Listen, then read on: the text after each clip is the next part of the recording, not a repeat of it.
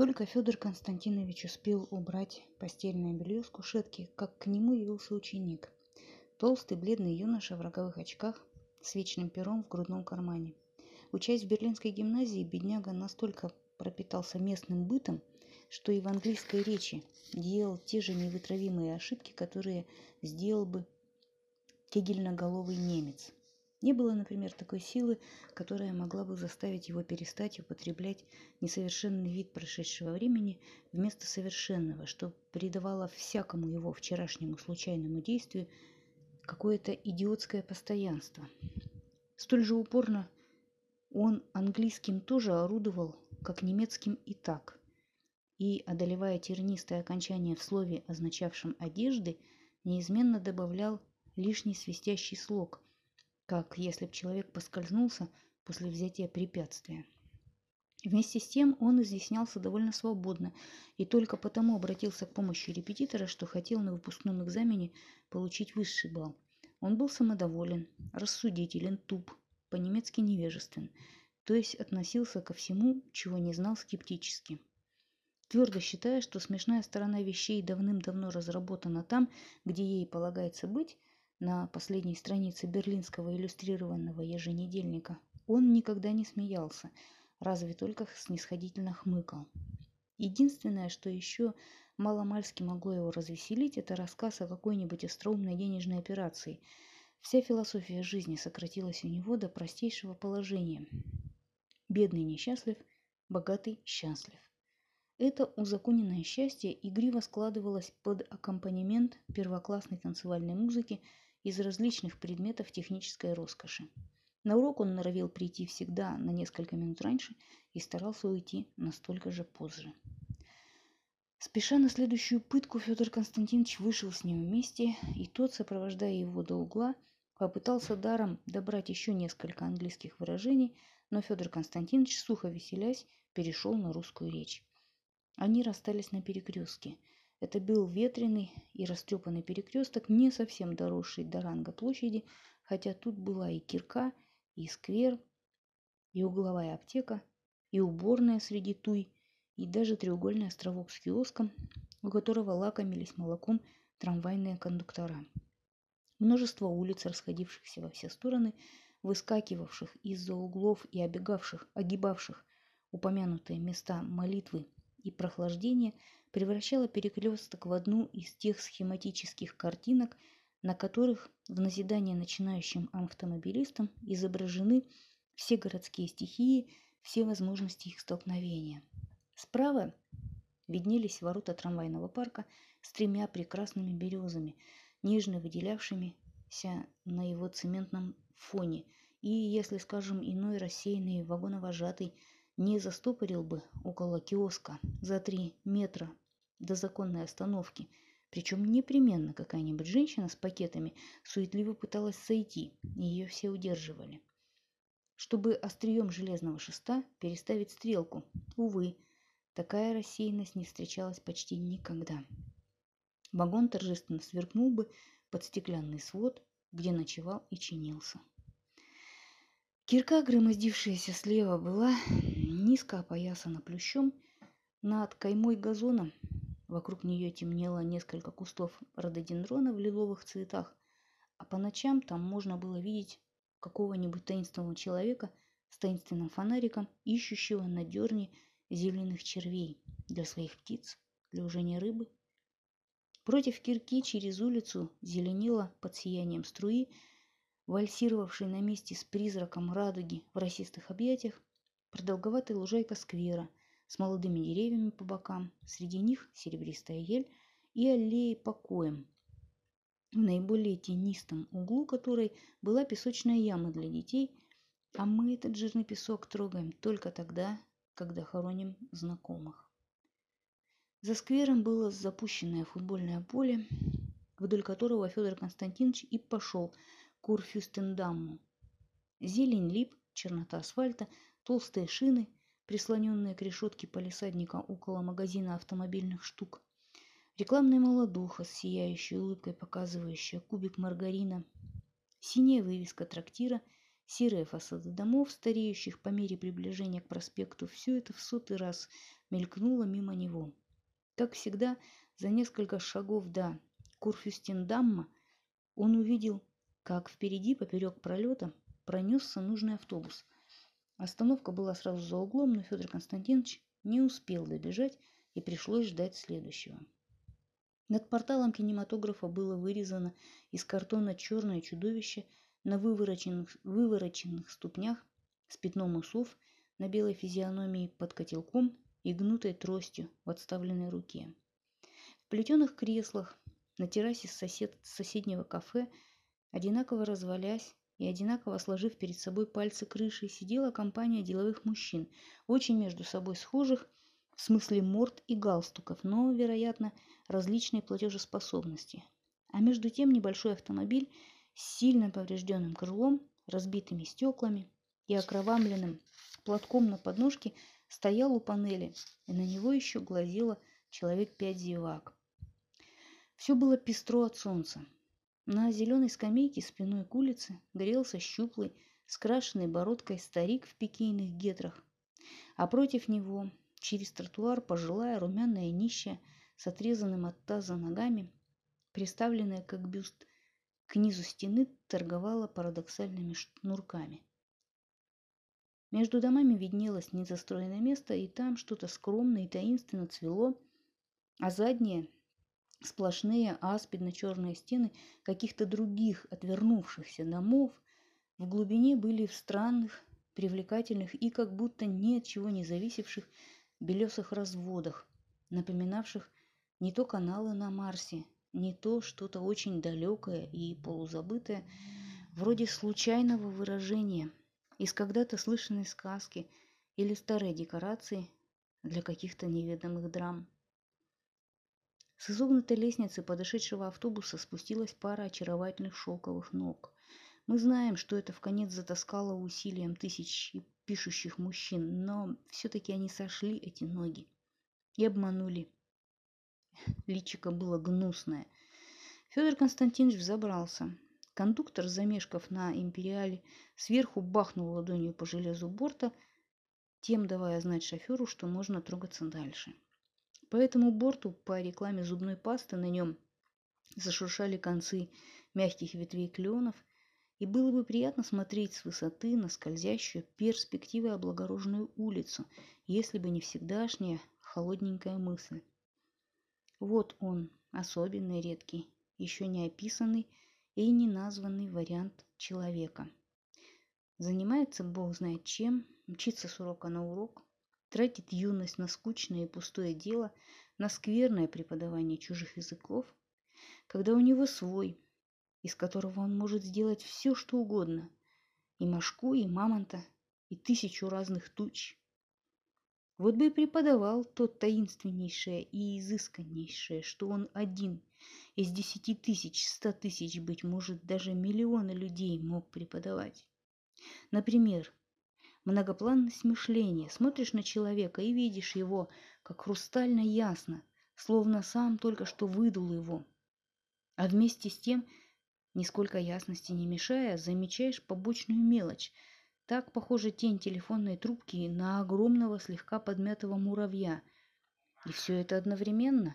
Загибается третья мысль – воспоминание о каком-нибудь солнечном вечере на русском полустанке. То есть о чем-то, не имеющем никакого разумного отношения к разговору, который ведешь, оббегая снаружи каждое свое слово.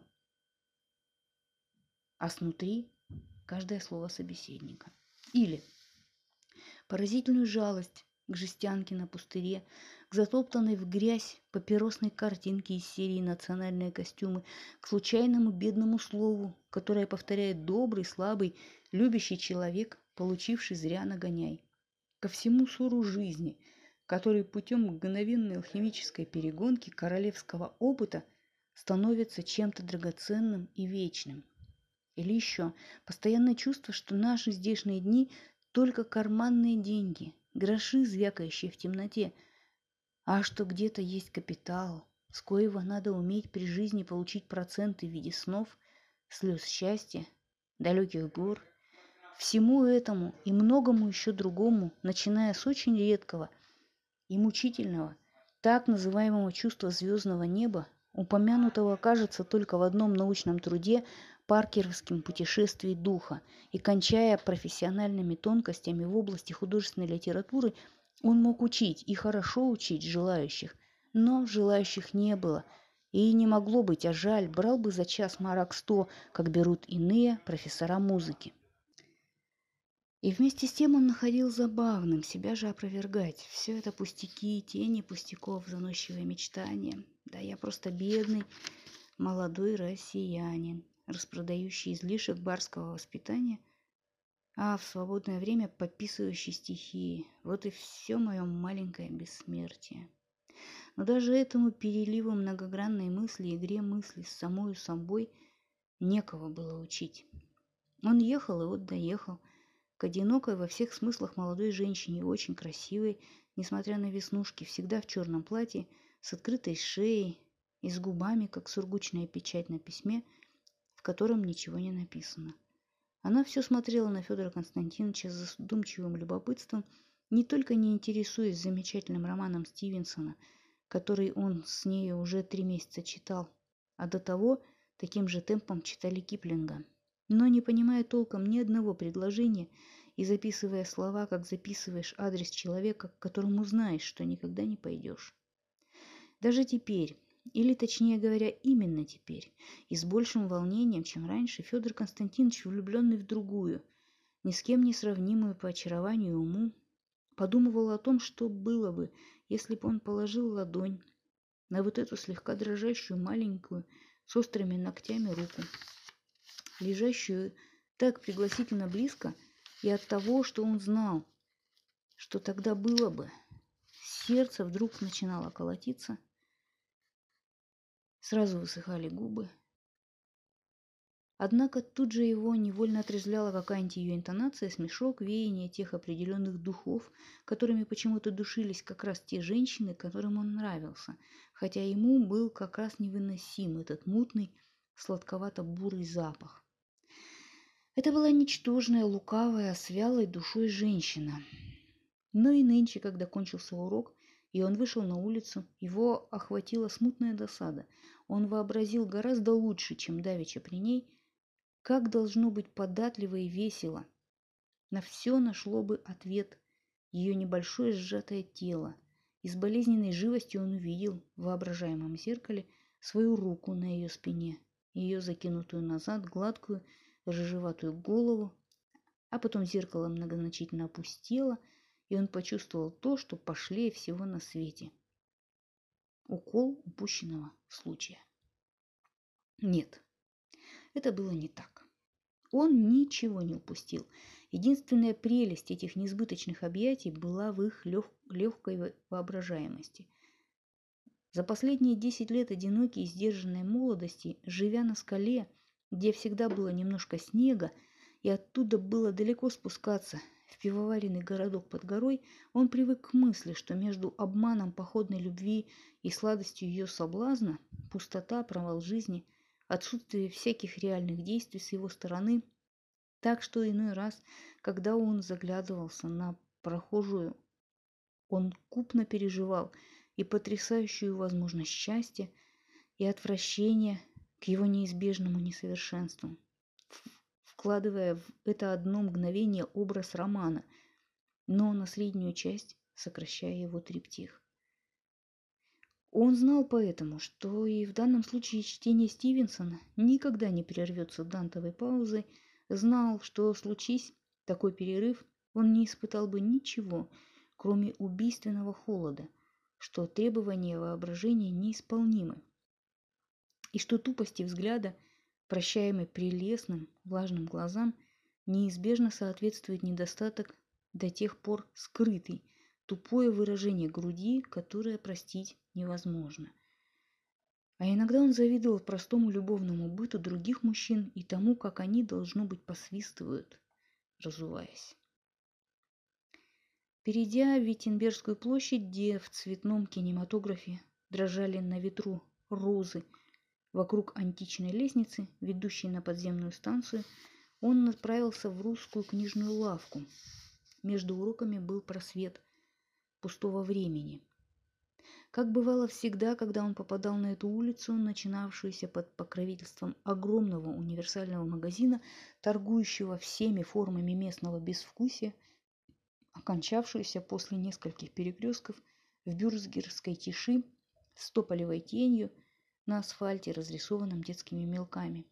Он встретил пожилого, болезненно озлобленного петербургского литератора, носящего летом пальто, чтобы скрыть убожество костюма, страшно тощего, с карими глазами на выкате, брезгливыми морщинами у обезьяньего рта и одним длинным загнутым волосом, растущим из крупной черной поры на широком носу.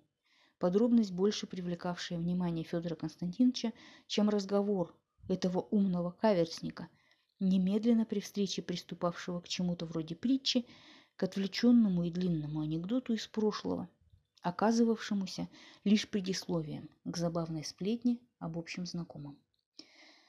Едва Федор Константинович развязался с ним, как завидел двух других литераторов, добродушно мрачного москвича, осанкой и обликом несколько напоминавшего Наполеона островного периода, и сатирического поэта из газеты, тщедушного, беззлобно-остромного человека с тихим хриплым голоском. Эти двое, как и предыдущие, неизменно попадались в данном районе, которым пользовались для неторопливых прогулок, богатых встречами. Так что получалось, как если бы тут, на этой немецкой улице, блуждал призрак русского бульвара, или даже наоборот, улица в России, несколько прохлаждающихся жителей и бледные тени бесчисленных иногородцев, мелькавшие промеж них, как привычное и едва заметное наваждение. Поговорили о только что встреченном писателе, и Федор Константинович поплыл дальше. Через несколько шагов он заметил Кончеева, читавшего на тихом ходу подвал парижской газеты с удивительной ангельской улыбкой на круглом лице. Из русского гастрономического магазина вышел инженер Керн, опасливо суя пакетик в портфель, прижатый к груди, а на поперечной улице, как стечение людей во сне или в последней главе «Дыма», мелькнула Марианна Николаевна Щеголева с какой-то другой дамой, усатой, очень полной, которая, кажется, была Абрамовой. Немедленно затем пересек улицу Александр Яковлевич, нет, ошибка, даже не очень похожий на него господин. Федор Константинович добрался до книжной лавки.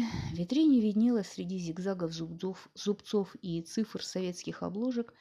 Это было время, когда в моде там были заглавия «Любовь третья», «Шестое чувство», «Семнадцатый пункт», несколько эмигрантских новинок. Новый дорудный роман генерала Качурина «Красная княжна», «Кончеевское сообщение», белые чистые книги двух маститых беллетристов, «Чтец-декламатор», изданный в Риге, крохотная в ладонь книжка стихов молодой поэтессы, руководство «Что должен знать шофер» и последний труд доктора Утина «Основы счастливого брака». Было и несколько старых петербургских гравюр, одна на зеркальный выворот с перестановкой растральной колонны по отношению к соседним зданиям. В лавке хозяина не оказалось, он ушел к зубному врачу, и его заменяла довольно случайная барышня, читавшая в углу в неудобной позе «Туннель» Келлермана по-русски. Федор Константинович подошел к столику, где были разложены эмигрантские периодические издания. Он развернул литературный номер парижской газеты и с, холодным внезапного вол... с холодком внезапного волнения увидел большой фельетон Христофора Мортуса, посвященный сообщению. А вдруг бронит? С безумной надеждой успел подумать он, уже, впрочем, слыша в ушах вместо мелодии хулы мчащийся гул оглушительных похвал. Он жадно начал читать. Не помню кто, кажется, Розанов, говорит где-то, начал, крадучись, Мортус, и, приведя сперва эту недостоверную цитату, потом какую-то мысль, кем-то высказанную в парижском кафе, после чьей-то лекции, начинал суживать эти искусственные круги вокруг сообщения Кончеева, причем до конца так и не касался центра, а только изредка направлял к нему месмерический жест с внутреннего круга и опять кружился. Получалось нечто вроде тех черных спиралей на картонных кругах, которые в безумном стремлении обратиться в мишень бесконечно вращаются в витринах берлинских мороженников. Это был ядовито-пренебрежительный разнос, без единого замечания по существу, без единого примера, и не столько слова, сколько вся манера критика притворяла в жалкий, сомнительный призрак книгу, которую на самом деле Мортус не мог не прочесть с наслаждением, а потому выдержек избегал, чтобы не напортить себе несоответствие между тем, что он писал, и тем, о чем он писал. Весь фельетон казался сеансом с вызовом духа, который заранее объявлялся, если не шарлатанством, то обманом чувств. Эти стихи, кончал Мортус, возбуждают у читателя какое-то неопределенное и неодолимое отталкивание.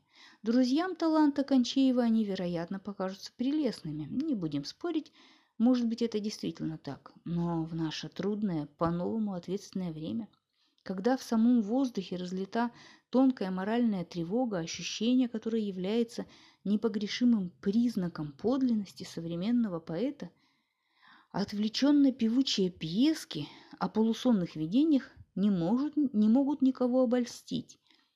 И, право же, от них переходишь каким-то отрад... с каким-то отрадным облегчением к любому человеческому документу, к тому, что вычитываешь у иного советского писателя, пускай и недоровитого, к бесхитростной и горестной исповеди, к частному письму, продиктованному отчаянием и волнением. Сначала Федор Константинович почувствовал острое, почти физическое удовольствие от этой статьи, но тотчас оно рассеялось, сменившись странным ощущением, словно он принимал участие в хитром и дурном деле. Он вспомнил давешнюю улыбку Кончеева над этими строками, конечно, и подумал, что эта улыбка могла бы отнестись и к нему, Годунову Черденцеву, заключившему с критиком завистливый союз. Тут же он вспомнил, что сам Кончеев в своих критических обзорах не раз свысока и в сущности столь же недобросовестно задевал Мортуса, который, кстати сказать, был в частной жизни женщиной средних лет, матерью семейства, в молодости печатавшейся в Аполлоне, отличные стихи, а теперь скромно жившей в двух шагах от могилы Башкирцевой и страдавшей неизлечимой болезнью глаз, что придавало каждой строке Мортуса какую-то трагическую ценность. И когда Федор Константинович почувствовал бесконечно лесную враждебность этой статьи, ему стало досадно, что о нем так никто не пишет. Он еще посмотрел еженедельный иллюстрированный журнальчик, выходивший в Варшаве, и нашел рецензию на тот же предмет, но совсем другого пошиба. Это была критика Буф. Тамошний Валентин Ленев из номера в номер бесформенно, забубенно и не вполне грамотно, изливавший свои литературные впечатления, был славен тем, что он не только не мог разобраться в отчетной книге, но, по-видимому, никогда не дочитывал ее до конца. Бойко творя из-под автора, увлекаясь собственным пересказом, выхватывая отдельные фразы, в подтверждение неправильных заключений, плохо понимая начальные страницы, а в следующих энергично пускаясь по ложному следу, он добирался до предпоследней главы в блаженном состоянии пассажира, еще не знающего, а в его случае так и не узнающего, что сел не в тот поезд. Неизменно бывало, что, долистав вслепую длинный роман или коротенькую повесть, размер не играл роли. Он навязывал книге собственное окончание, обыкновенно как раз противоположное замыслу автора. Другими словами, если бы, скажем, Гоголь приходился ему современником, и Ленев о нем писал, то он прочно остался бы при невинном убеждении, что Хлестаков – ревизор в самом деле.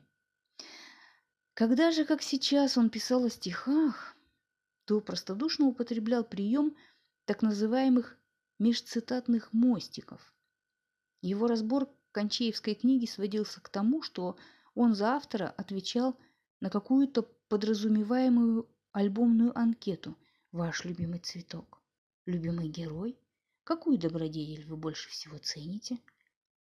Поэт, писал о Кончееве Ленев, любит, Следовала цепочка цитат, искаженных насилием их сочетания и винительных падежей. Его пугает, опять обрубки стихов, он находит утешение в, та же игра, но с другой стороны, три четверти стиха, обращенных посредством кавычек в плоское утверждение. Иногда ему кажется, что, и тут Ленев ненароком выковырнул что-то более или менее целое. Виноград созревал, изваяния в аллеях синели, небеса опирались на снежные плечи отчизны, и это было так, словно голос скрипки вдруг заглушил болтовню патриархального кретина. На другом столе рядом были разложены советские издания, и можно было нагнуться над омутом московских газет, над адом скуки, и даже попытаться разобрать сокращение, мучительную тесноту нарицательных инициалов через всю Россию, возимых на убой. Их страшная связь напоминала язык товарных вагонов, бухание буферов, лязг, горбатый смазчик с фонарем, пронзительная грусть глухих станций, дрожь русских рельсов, поезда бесконечно дальнего следования. Между звездой и красным огоньком, дрожащим в железнодорожном дыму, лежал номер шахматного журнальчика восемь на восемь. Федор Константинович перелистал его, радуясь человеческому языку задачных диаграмм, и заметил статейку с портретом жидкобородого старика, из-под лобья глядящего через очки. Статейка была заглавлена «Чернышевский и шахматы». Он подумал, что это может позабавить Александра Яковлевича, и отчасти по этой причине, отчасти потому, что вообще любил задачи, журнальчик взял. Барышня, оторвавшись от Келлермана, не сумела сказать, сколько он стоит, но, зная, что Федор Константинович и так должен в лавке, равнодушно отпустила его. Он ушел с приятным чувством, что дома будет развлечение. Не только отменно разбираясь в задачах, но, будучи в высшей мере одарен способностью к их составлению, он в этом находил и отдых от литературного труда, и таинственные уроки, как литератору эти упражнения не проходили ему даром.